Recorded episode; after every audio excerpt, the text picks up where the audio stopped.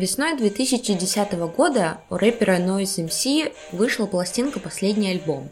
Среди остросоциальных песен явно выделялась Mercedes S666 или другое название «Дорогу колесницы». В этом эпизоде мы рассказываем о страшной аварии, которая легла в основу этого трека. ДТП в центре Москвы, произошедшее зимой 2010 года, навсегда изменило не только судьбу людей – но и Уголовно-процессуальный кодекс России. Разрешите представиться, меня зовут Анатолий Барков. У меня нет ни кожистых крыльев, ни вампирских клыков. При занимаемой должности мне не сдались и даром подобного рода, знаете ли, пошлые аксессуары. Вице-президент Лукойла, это вам не хухры-мухры. Надо выглядеть солидно, без лишней мишуры. Все эти сатанинские приколы, сплошное ребячество, сходство с реальным дьяволом тут отсутствует начисто. Привет! Это «Хата с краю» – Трукрайм подкаст о государственном насилии. Мы рассказываем о людях, пострадавших от несправедливости и жестокости государственной машины.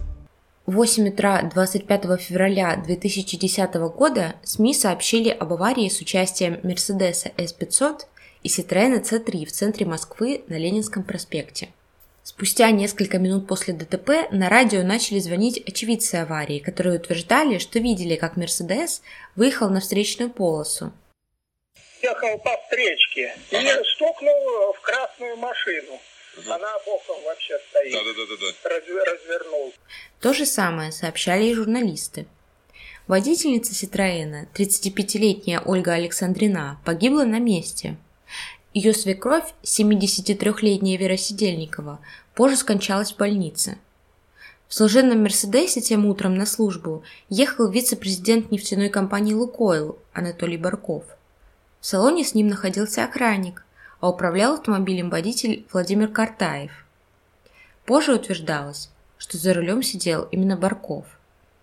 Он получил травму ноги и попал в больницу, а остальные пассажиры не пострадали. Командир батальона ДПС Николай Хованский, прибывший на место аварии, поспешил заявить, что виновницей стала водительница Ситроена. Неправильно выбранной скорости, также водитель не учел метеоусловия, Э, своевременно э, не затормозил, летачок потерял управление машины и выехал на пол встречного движения, э, где и произошло столкновение с автомашиной Мерседес. Через две недели после ДТП начальник ГИБДД Москвы Сергей Казанцев объявил о неполном служебном соответствии командиру батальона. Как пояснил Казанцев, сотрудники не имеют права называть виновников участников ДТП на месте аварии без установления причин. В один из первых репортажей с места происшествия попал и водитель Мерседеса Сергей Картаев. Его версия обстоятельств ДТП была такой. В своей полосе ехал, ее прям начало крутить, она тормозила резко. Тут ее туда-сюда и прям на нас вот за 24 года первый раз такое.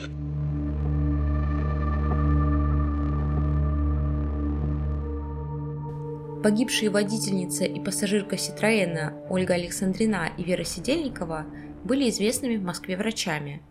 Они работали в научном центре акушерства, гинекологии и перинатологии имени Кулакова.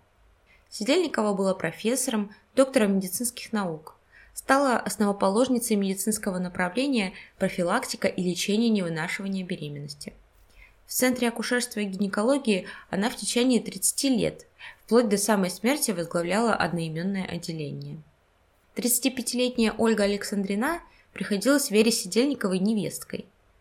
За два года до аварии у Ольги родилась дочка. Она воспитывала ее вместе с мужем Сергеем.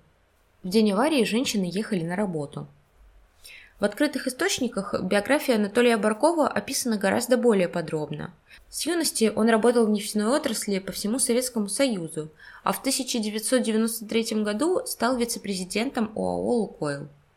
Он курировал Главное управление по общим вопросам корпоративной безопасности и связи.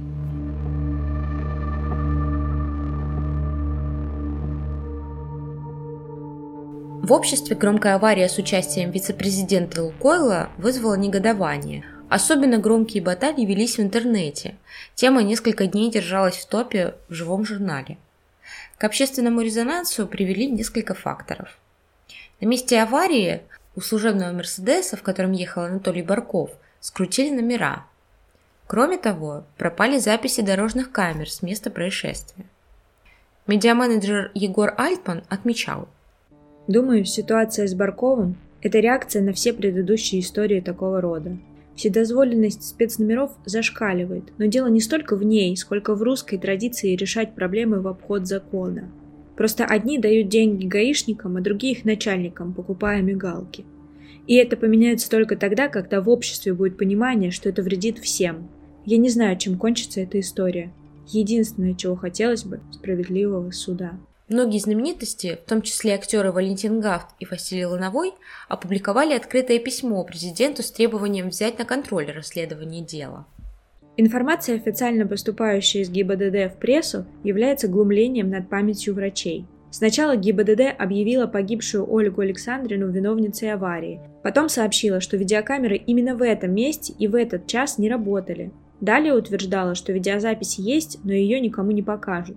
Вызывает сожаление, что господин Барков, решающий в Лукойле вопросы безопасности, только через неделю публично выразил сочувствие близким. После пресс-конференции в РИА Новости страна узнала, что на место аварии со стороны Баркова приехала большая группа людей, сменивших автомобильные номера, что уголовное дело было открыто с опозданием на два дня, что машины после аварии отдали владельцам, а не поставили на штрафстоянку, и что на настоящий момент следователь пятого отдела Главного следственного управления Следственного комитета Станислав Лагойко отказывает родственникам погибших в ознакомлении с материалами дела. Реакция тогдашнего президента Дмитрия Медведева не заставила себя ждать. Он поручил министру внутренних дел Рашиду Нургалиеву разобраться во всех обстоятельствах ДТП.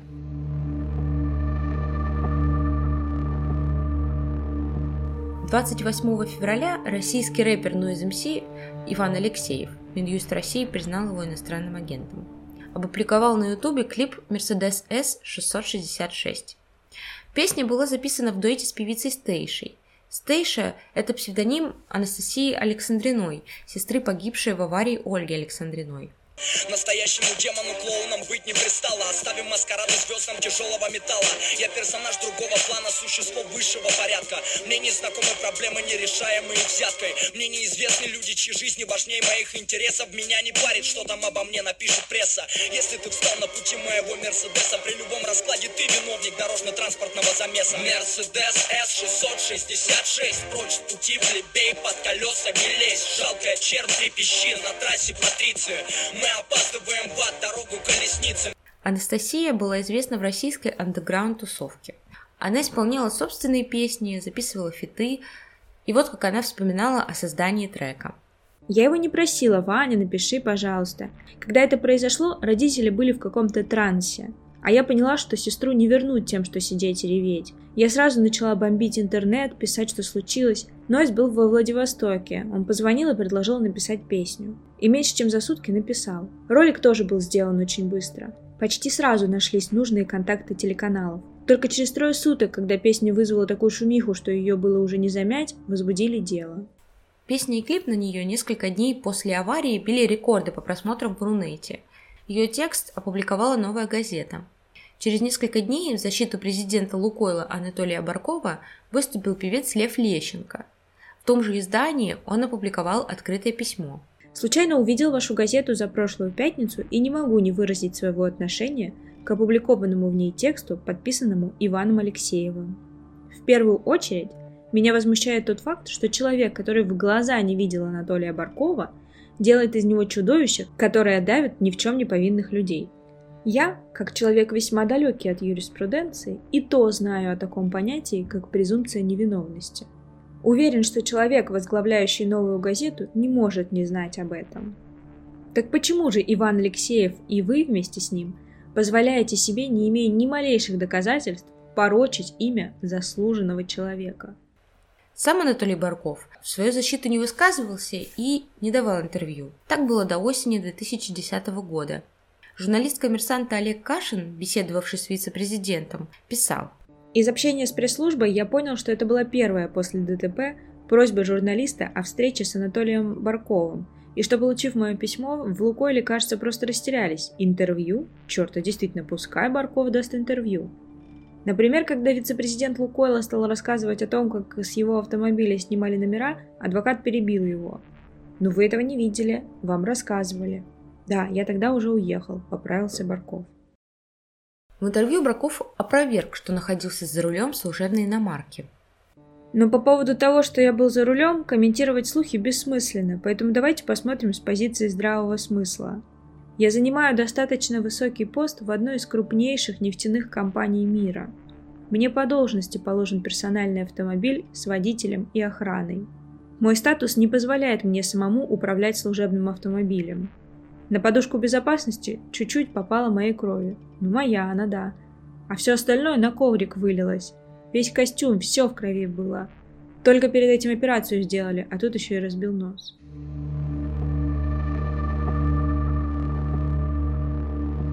По версии МВД, Александрина ехала со скоростью 75 км в час по полосе в сторону Московской области. Так как на дороге было налить, в районе Гагаринской площади, где Ленинский проспект поворачивает, машину начало заносить. Женщина резко затормозила, машину занесло на разделительную полосу, а потом левыми колесами на встречную. То есть столкновение произошло на полосе движения Мерседеса. Спустя полгода после аварии тогдашний глава Московского управления МВД Владимир Колокольцев провел большую пресс-конференцию. В числе прочего его спросили о судьбе расследования дела о ДТП на Ленинском проспекте. Колокольцев ответил. Автомобиль «Ситроен» превысил скорость и попытался перестроиться с крайнего левого ряда э, в правый ряд. Э, резко водитель, погибший водитель автомобиля «Ситроен» вывернул руль налево, и сзади идущий очевидец, свидетель данного дорожно-транспортного происшествия, увидел, как машину стало заносить. В результате данный автомобиль выехал на ту полосу движения, по которой проезжал «Мерседес», и произошло лобовое столкновение. Дело завершено. В то же время Федерация автовладельцев России в феврале 2010 года организовала независимое расследование обстоятельств аварии. Его проводили три эксперта. По итогам исследования был подготовлен доклад. В нем сообщалось, что Ольга Александрина, водительница Ситроена, невиновна. В докладе говорилось.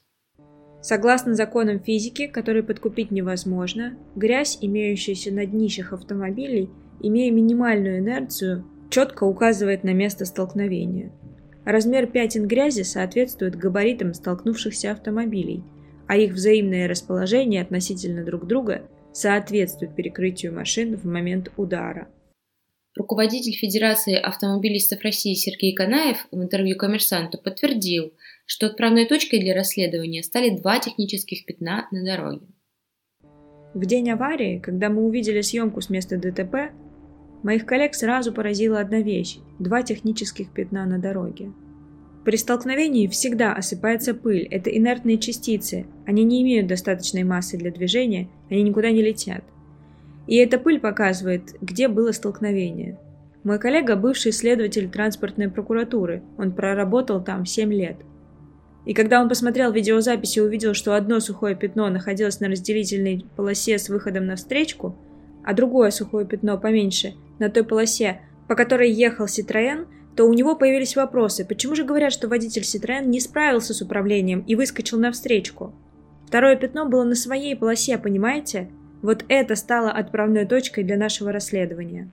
Это расследование опубликовали спустя год после происшествия. На вопрос журналистов о том, не опоздала ли организация с обнародованием экспертизы, руководитель Федерации Сергей Канаев отвечал. Вы знаете, на самом деле независимое расследование началось еще с того момента, когда случилась эта трагедия. Мы тогда объявили о том, что мы проведем это независимое расследование и независимо от тех результатов, которые будут опубликованы на сайте или там просто прозвучат из уст официальных лиц. Мы говорили, что мы проведем это официальное расследование и предоставим людям альтернативную точку зрения, когда, пожалуйста, вы можете ознакомиться на сайте э, с официальными данными и с теми результатами, к которым пришли независимые эксперты. Но самое основное, вы поймите, создан прецедент, да, когда э, организация, общественная организация проводит независимое расследование. Более того, э, все, что мы хотели, мы хотели, чтобы все результаты, которые будут в результате этого расследования, были доступны для людей. И чтобы как минимум три эксперта могли ознакомиться с этими результатами и дать свои заключения, убедили или нет их результаты расследования. Вы понимаете, беспрецедентный случай это произошло. То есть, как бы ни говорили о том, что э, в данном случае это не имеет уже никаких результатов, вы знаете, основной результат – это когда э, придают огласки, что человек борется против системы. Ведь дело не в Лукойле. Может быть, Газпром, Роснефть, какая разница, кто там будет? Вы человек, и эта система, это невозможно никак его преодолеть. И, соответственно, у вас нет никаких шансов для того, даже чтобы э, как-то э, опубликовать свою точку зрения. Мы предоставили эту возможность, мы дали слово независимым экспертам, которые э, втроем сказали, что их не убедили результаты данного расследования, и теперь все будет зависеть действительно от адвокатов, от юридических сторон, которые представляют э, сторону потерпевшую, сторону виновного.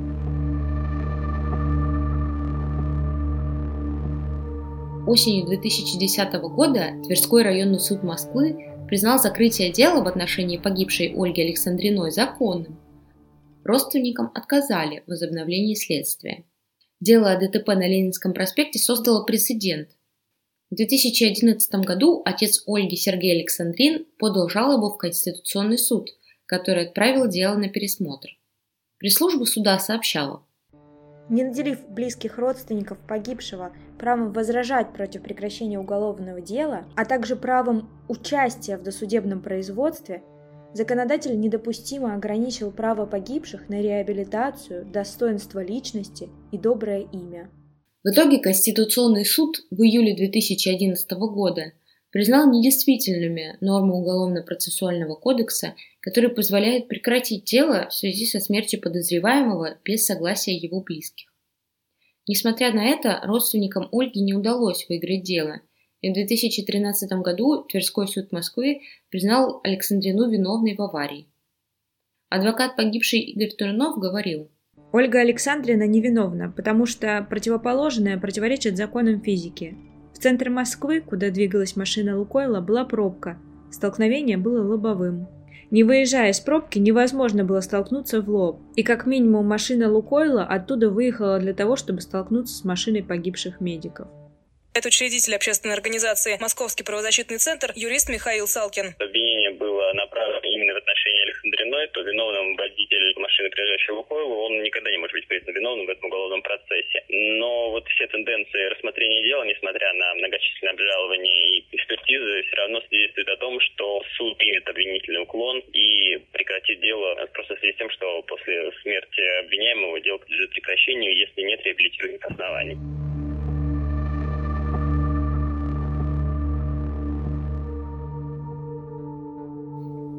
Свежих интервью с родственниками Ольги Александриной и Веры Сидельниковой нет. Однако пять лет назад, в 2017 году, новые известия поговорили с отцом Александриной Сергеем. Он рассказал, что в тот год, когда случилась авария, муж его погибшей дочери Сергей Сидельников умер. Конкретная причина смерти неизвестна, у мужчины были проблемы с сердцем. Дочка Ольги, Надя, осталась жить с бабушкой и дедушкой в Москве. После долгих судебных тяжб семья решила не бороться за оправдание дочери. Бороться с нашим правосудием, да и не только с нашим, если посмотреть на то, что происходит во всем мире, бессмысленно. Его просто нет. Соблюдение законов. Эти законы создают и принимают кучка людей, главной целью которых являются только их собственные амбиции, а не здравый смысл или интересы каждого человека. Так что не борюсь. Я принял для себя замечательное наблюдение восточных людей о том, что нужно только набраться терпения, и труп твоего врага проплывет мимо. Барков, а показания свидетелей меня убедили, что именно он и был за рулем того самого Мерса, уже через месяц после окончания процесса превратился в пенсионера, а дальше это уж как его судьба решит. Сергей Александрин рассказывал, что с родственниками погибшей Веры Сидельниковой его семья не общается. С самого начала дочь Веры Михайловны со своим мужем начали давить на то, что виновата, конечно, Оля. Они это внушали и всем родственникам, и, надо полагать, сослуживцам Веры Михайловны. Как только они отдали внучку Надю после смерти ее отца, больше мы никого из родственников не видели и не слышали. Нет никакого интереса и у тех, кто работал с Верой Михайловной и Олей. И там были и ученики Веры Михайловны, и подруги Оли. Года два назад я позвонила одной из них, сказала о том, что Надюшка теперь живет в Москве с нами – Полагал, что они хотя бы поздравят ребенка с Новым годом, пригласят в свой центр. С тех пор жду обещанного звонка. После резонансного ДТП Анатолий Барков пробовал в кресле вице-президента Лукойла три года. В 2013 году он ушел на пенсию. Его интервью Олегу Кашину было первым и последним. С тех пор в медиа о нем почти нет упоминаний, а существующие, как правило, связаны со страшной аварией на Ленинском проспекте.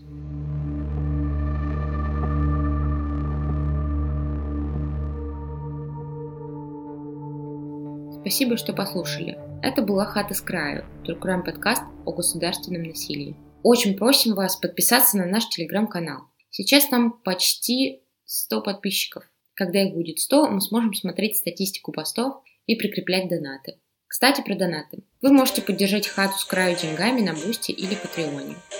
Не забывайте писать нам отзывы, ставить оценки и рассказывать про подкаст друзьям.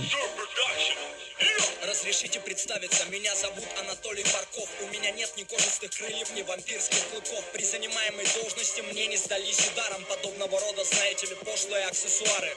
Вице-президент Лукойла, это вам не хухры-мухры Надо выглядеть солидно, без лишней мишуры. Все эти сатанинские приколы, сплошное ребячество Сходство с реальным дьяволом тут отсутствует начисто. Настоящему демону-клоуном быть не пристало. Оставим маскарады звездам тяжелого металла. Я персонаж другого плана, существо высшего порядка. Мне не знакомы проблемы, нерешаемые взяткой. Мне неизвестны люди, чьи жизни важнее моих интересов. Меня не парит, что там обо мне напишет пресса. Если ты встал на пути моего Мерседеса При любом раскладе ты виновник дорожно-транспортного замеса. Мерседес С-666 Прочь с пути плебей, под колеса не лезь. Жалкая чернь трепещи на трассе Патриции Мы опаздываем в ад, дорогу колесницы Мерседес С-666 Прочь с пути плебей, под колеса не лезь. Жалкая чернь трепещи на трассе Патриции Мы опаздываем в ад, дорогу колесницы Преисподней я буду вариться в соседнем котле с Евсюковым